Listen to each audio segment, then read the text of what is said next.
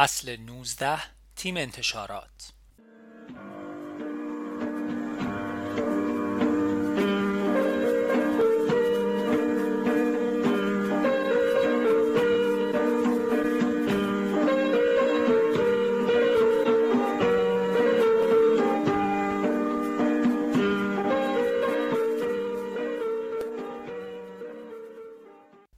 پروین در برنامه تیم آورده بود که من برای گرفتن گواهینامه رانندگی اقدام کنم.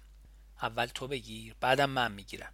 با تعجب سوال کردم من؟ من گواهینامه دارم. بعد از مخفی شدن رفقا گواهینامم را گرفتند و به رفیق دیگری که لازم داشت دادند. برایم عجیب بود که پروین می‌خواست تا دوباره امتحان رانندگی بدهم. منظورم اینه که با نام جعلی بری امتحان بدی و گواهینامه بگیری. خجالت کشیدم بگویم که یک سال است پشت رول ننشستم و معلوم نیست در امتحان قبول شوم. نیما که از چشمهایم نگرانی مرا خوانده بود گفت قبولم نشدی مهم نیست دوباره امتحان میدی. بار اولی که خودم را برای امتحان رانندگی آماده می کردم رفیقم رضا همراهم بود و گفت برای چی قبول نشی؟ فقط چند تا چیزو باید دقت کنی اشتباه نکنی. برای چریک اشتباه یعنی مرگ. انگار امتحان رانندگی آزمون چریک شدن هم بود. تمام کوششم آن بود تا امتحان را سرزرب قبول شوم. آنقدر از قضاوت رضا نگران بودم که تصمیم گرفتم تاریخ امتحان را به او نگویم. وقتی او خبر قبولیم را شنید بدون هیچ تشویقی گفت حالا خودتو واسه گواهینامه موتور آماده کن. اما نیما نمی‌دانست که قبول شدن در اولین جلسه امتحان برایم چقدر مهم است. در خانواده تنها کسی بودم که در اولین جلسه امتحان رانندگی قبول شده بودم و نمی‌خواستم این امتیاز را از دست بدهم. ماینه چشم گرفتن عکس و امتحان آین نامه سریع پیش رفت. صبح روز امتحان شهر نیما مرا تا محل امتحان رساند. در آخرین لحظه که چادر را از سر برداشته به دستش دادم گفت قبول شدی میریم آش می‌خوریم. سه نفر بودیم که سوار پیکان ویژه امتحان رانندگی شدیم. اولی خانم خانداری بود حدودا سی سال. دو بار که به چپ و راست پیچید فهمیدم که باید دوباره امتحان بدهدم با خودش این را قبول نداشت. واس چی جناب سروان؟ به جون بچم بغل رو نگاه کردم. نفر دوم دختر جوان خوشپوش و شیکی بود. فکر کردم که افسر مسئول اول او را صدا می کند اما نکرد. به من گفت تا پشت فرمان بنشینم. یاد حرف نیما افتادم. کلاج اول امتحان کن. پشت فرمون سعی کن فیگور راننده های وارد رو بگیری. فکر کردم راننده وارد چطوری پشت رول میشینه. یه نگاه توی آینه انداختم دنده را از قسمت زیر گرفتم شانه ها را شل کردم از پارک درآمدم. چند متری نرفته بودم که گفت بزن کنار. چه اشتباهی کرده بودم. برگشتم و نفسی عمیق کشیدم تا سوال کنم آخه واسه چی؟ کاغذی را امضا کرد و به دستم داد و گفت چقدر بی گواهی نامه پشت ماشین پدرت نشستی؟ نیما من را که از دور دید سر موتور را به سمت دکه آش‌فروشی کچ کرد. کار تایپ کتاب تمام شده بود و به قسمت چاپ رسیده بودیم. پروین توضیح داد برای درست کردن روی جلد از آرم سازمان عکس می‌گیریم. بعد نگاتیو عکس رو روی سیلک میندازیم. اثر نگاتیو روی سیلک میمونه. با رد کردن جوهر از روی سیلک عکس آرم روی جلد میفته در دل پروین را تحسین می‌کردم که این همه کار بلد است. دوست داشتم همه این کارها را یاد بگیرم. زمان دانشجویی یکی از سرگرمی هایم گرفتن عکس و چاپ آن در خانه بود. محلول های عکاسی را می شناختم پروین دوربین عکاسی همراه آورده بود اما باقی وسایل مانند مایع ظاهر کردن عکس تهیه سیلک مرکب سرخ برای آرم و مرکب سیاه برای تیتر ابزار برای بریدن و صحافی جلد و غیره را باید تهیه می کردیم. برای خرید هر کدام میبایست به محله مشخصی از بازار می‌رفتیم و دقت می‌کردیم تا خریدها طبیعی جلوه کنند.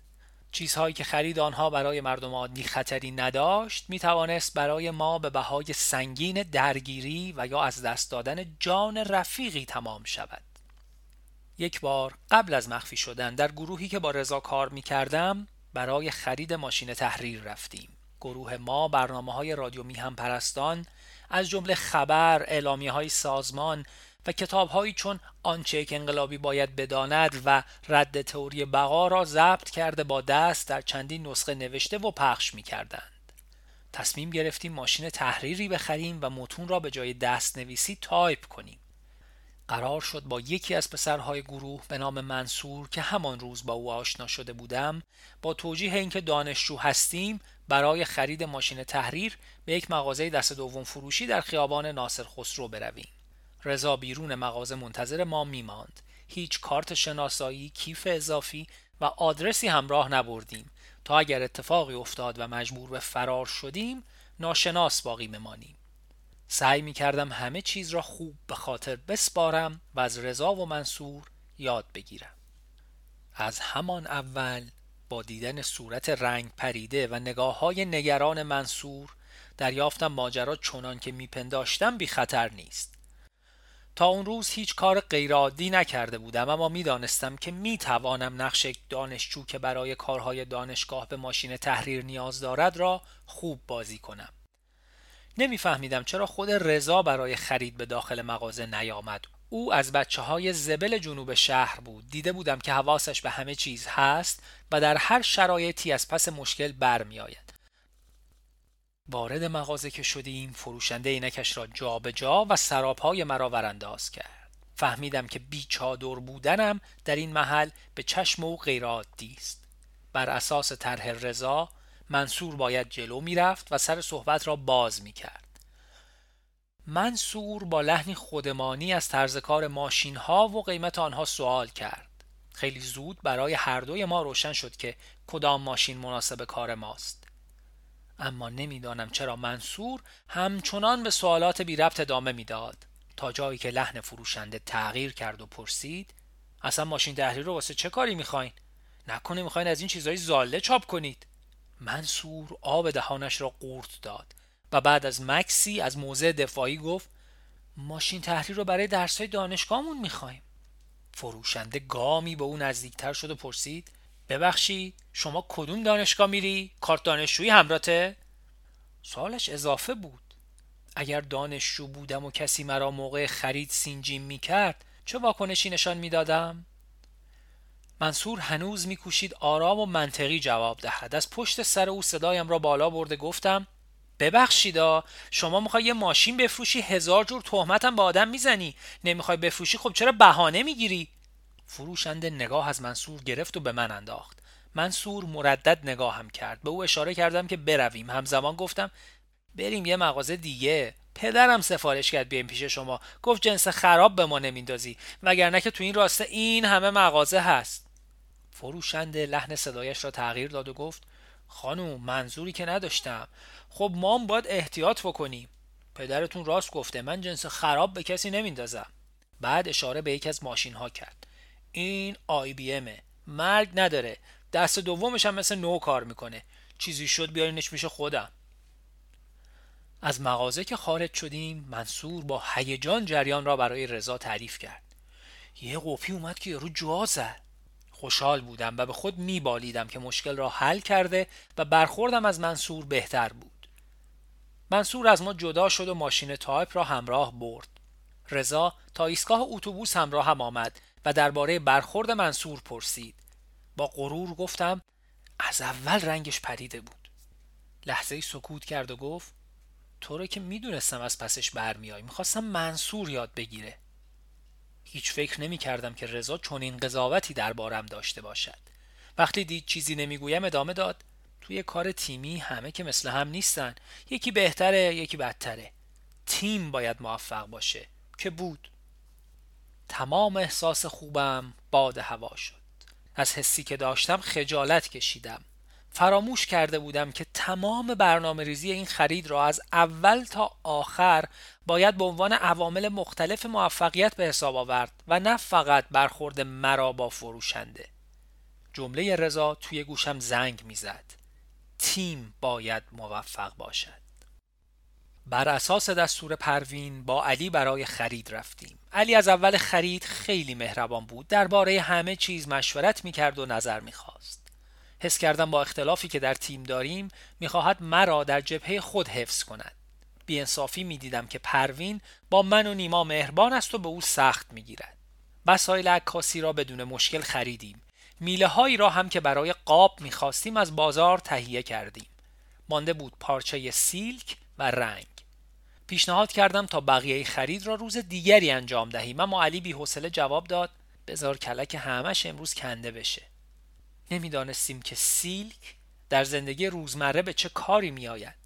فراموش کرده بودیم از پروین درباره بهای آن سوال کنیم. علی هم بهانه پیدا کرده بود تا پیش من به او قور بزند. وظیفه مسئوله که اینا رو فراموش نکنه. وقتی علی به پروین ایراد می گرفت دلم خنک می شد مغازه‌ای که سیلک می فروخت نزدیک کلانتری بازار بود. حسی در دلم می گفت امروز از این خرید بگذر. می‌دانستم که درست نیست. با این همه وسیله‌ای که خریده و در دست داریم برای خرید وسیله دیگری نیز اقدام کنیم. اگر به ما مشکوک می شدند یا درگیر می شدیم باید همه را رها کرده و در می رفتیم. علی اما اصرار بر خرید داشت و من نمی‌خواستم فضای صمیمی آن روز را با اصرار بر حرفم خراب کنم. از جلوی کلانتری گذشته وارد مغازه فروش سیلک شدیم. با دیدن پسر نوجوانی پشت پیشخان خیالم کمی آرام گرفت. علی جلو رفت خیلی طبیعی درباره سیلک و قیمت پرسید. پسر فروشنده دو سه نوع سیلک را نشانمان داد. نوع ریسترش را انتخاب کردیم. چقدر بدم؟ دو متر. جوان یکی خورد و با نگاهی پرسشگرانه تکرار کرد دو متر؟ واسه چه کاری می‌خواید؟ پیش از ورود به مغازه درباره مقدار خرید سیلک با علی حرف نزده بودیم. شاید علی فکر کرده بود هرچه بیشتر بخریم بهتر است و لازم نیست دوباره برای خرید بیاییم. در برابر سوال فروشنده جا خورد و نتوانست به سرعت جوابی قانع کننده پیدا کند. هاج و واج به فروشنده خیره ماند. همزمان پشت سر جوان دری باز شد و پیرمردی کوتاه قد با سری تاس و شکمی برآمده بیرون آمد. یک لحظه فردی را با لباس شهربانی پشت سرش دیدم. از ترس پشتم تیری کشید. حس کردم وسایلی که زیر چادر در دست دارم سنگین تر شدند. پیرمرد جلو آمد با سر سلامی کرد جریان را پرسیده و سوال جوانک را تکرار کرد آقا واقعا دو متر می‌خواین؟ واسه چی چی تونست؟ پشت سرش مرد یونیفرم پوش با استکانی چای در دست از اتاق خارج شد سمت ما آمد و به نظاره ایستاد پره های بینی علی هنوز باز بودند و صدایی از گلویش بیرون نمی آمد. استفاده از حربه زنانه تنها چیزی بود که به ذهنم رسید. خود را از پشت علی به جلوی پیشخان رسانده با لحن کشداری گفتم حاج آقا برای سیسمونی بچه خواهرم می‌خوام.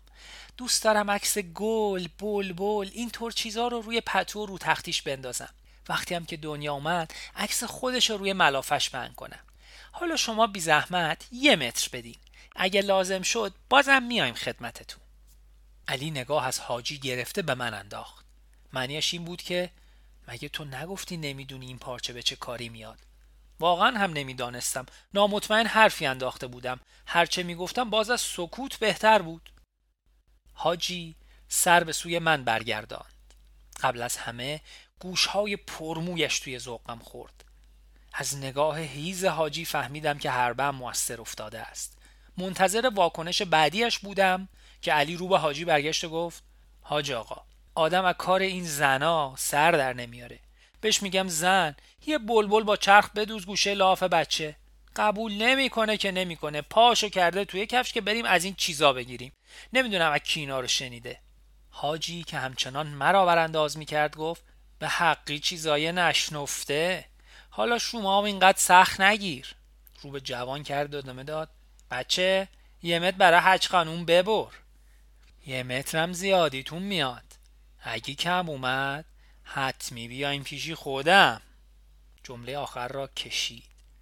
انتظار نداشتم که علی به این خوبی بازی را ادامه دهد. از هوشیاریش خوشم آمد. پشت چشم نازک کرده با نازی در صدا رو به حاجی گفتم حاجی حالا شما بگید قیمتش چقدر میشه؟ حاجی بسته سیلک را از جوانک گرفت و به سمت من دراز کرد. با خنده کریهی دندانهای طلایش را نشان داد و گفت قابلی شما رو نداره حج خانوم شیرینی قدم نو رسیده. علی با دلخوری قیمتی را که جوانک گفته بود بر پیشخان گذاشت و بسته را از حاجی گرفت. از مغازه که بیرون آمدیم با سرعت از بازار خارج شده تاکسی گرفته و از منطقه دور شدیم. اولین حرفی که علی در تاکسی زد این بود. مرتیکه گنده بک با اون چشای هیزش. منتظر شنیدن همه چیز بودم جز این یکی. فکر نمی کردم علی غیرتی باشد. فکر کردم که اگر چریک نبودیم شاید یک دعوای حسابی راه می افتاد. از فکر اینکه می توانست قضیه بیخ پیدا کند شقیقم تند و تند می‌زد زیرچشمی نگاهی به علی انداختم. پشت سر را میپایید و پره های دماغش هنوز به حالت عادی برنگشته بود. هوشیاریش در برخورد با صاحب مغازه از انتظارم بالاتر بود. از اینکه او را دست و پا چلفتی میپنداشتم خجالت کشیدم و گفتم تو هم خیلی خوب اومدی تو نقشا. آه بلندی کشید و آرام گفت شانس آوردیم همین. همش تقصیر رفیق پروینه. اما من از همان گام اول در آن مغازه خود را برای این سهلنگاری سرزنش کردم. از اینکه اطلاعات کافی برای عملیات نگرفته بودم از اینکه حفظ فضای دوستانه با علی برایم مهمتر از توجه به نکات امنیتی شده بود و اینکه فراموش کرده بودم که خطر می‌تواند چقدر نزدیک باشد. به خانه که رسیدیم نیما از قیافه بغ کرده علی فهمید که چیزی پیش آمده. با حرکت سر توضیح خواست. چشم دزدیده رد شدم. شب موقع برنامه نویسی پروین درباره خرید سوال کرد. علی گارد گرفت. رفیق چرا نگفتی که سیلک رو مردم واسه چه کاری می‌خرن؟ ما داشتیم واسه همین موضوع گرفتار می‌شدیم. سردرد بعد از ظهرم جای خود را به کلافگی داده بود. نگران به گومگوی آن دو عاجز از توضیح اینکه مقصر واقعا کیست و شاید هم ترس از بیان سهم خودم در این اشتباه قبل از اینکه پروین وارد صحبت شود وسط حرف پریده داستان را طوری خندهدار تعریف کردم. فضای بحث عوض شد. علی از نقشی که در حل مشکل به او داده بودم خوشنود بود. پروین از ظرافت عمل ما در خرید تعریف کرد و دنبال صحبت را نگرفت. تنها نیما بود که نخندید و در سکوت به من مینگریست. دیگر وقتش بود که پروین را به عنوان خواهر نیما به همسایه ها معرفی کنم تا رفت و آمدش به خانه راحت تر شود. وقتی اقدس خانوم برای ما یخ آورد از فرصت استفاده کرده و در قالب حکایتی به او فهماندم که خواهر شوهرم به خانه ما آمده تا تنها نباشم. همسایه با دلسوزی و همدردی گفت یعنی موگوی که خواهر شوهر دلش برات سوخته؟ جا خوردم. به این نکته فکر نکرده بودم. کاش پروین را به جای خواهر خودم معرفی کرده بودم. اما پروین می گفت که خواهر زن به مرد خانه محرم نیست و ماندن طولانی او در خانه به چشم همسایه ها عادی جلوه نمی کند خواهر شوهرم خیلی مهربونه. اقدس خانم شانه ای بالا انداخت و گفت شاید تهرونیاش مهربون باشن. می‌خواست برود اما یک باره مثل اینکه چیزی را فراموش کرده باشد برگشت.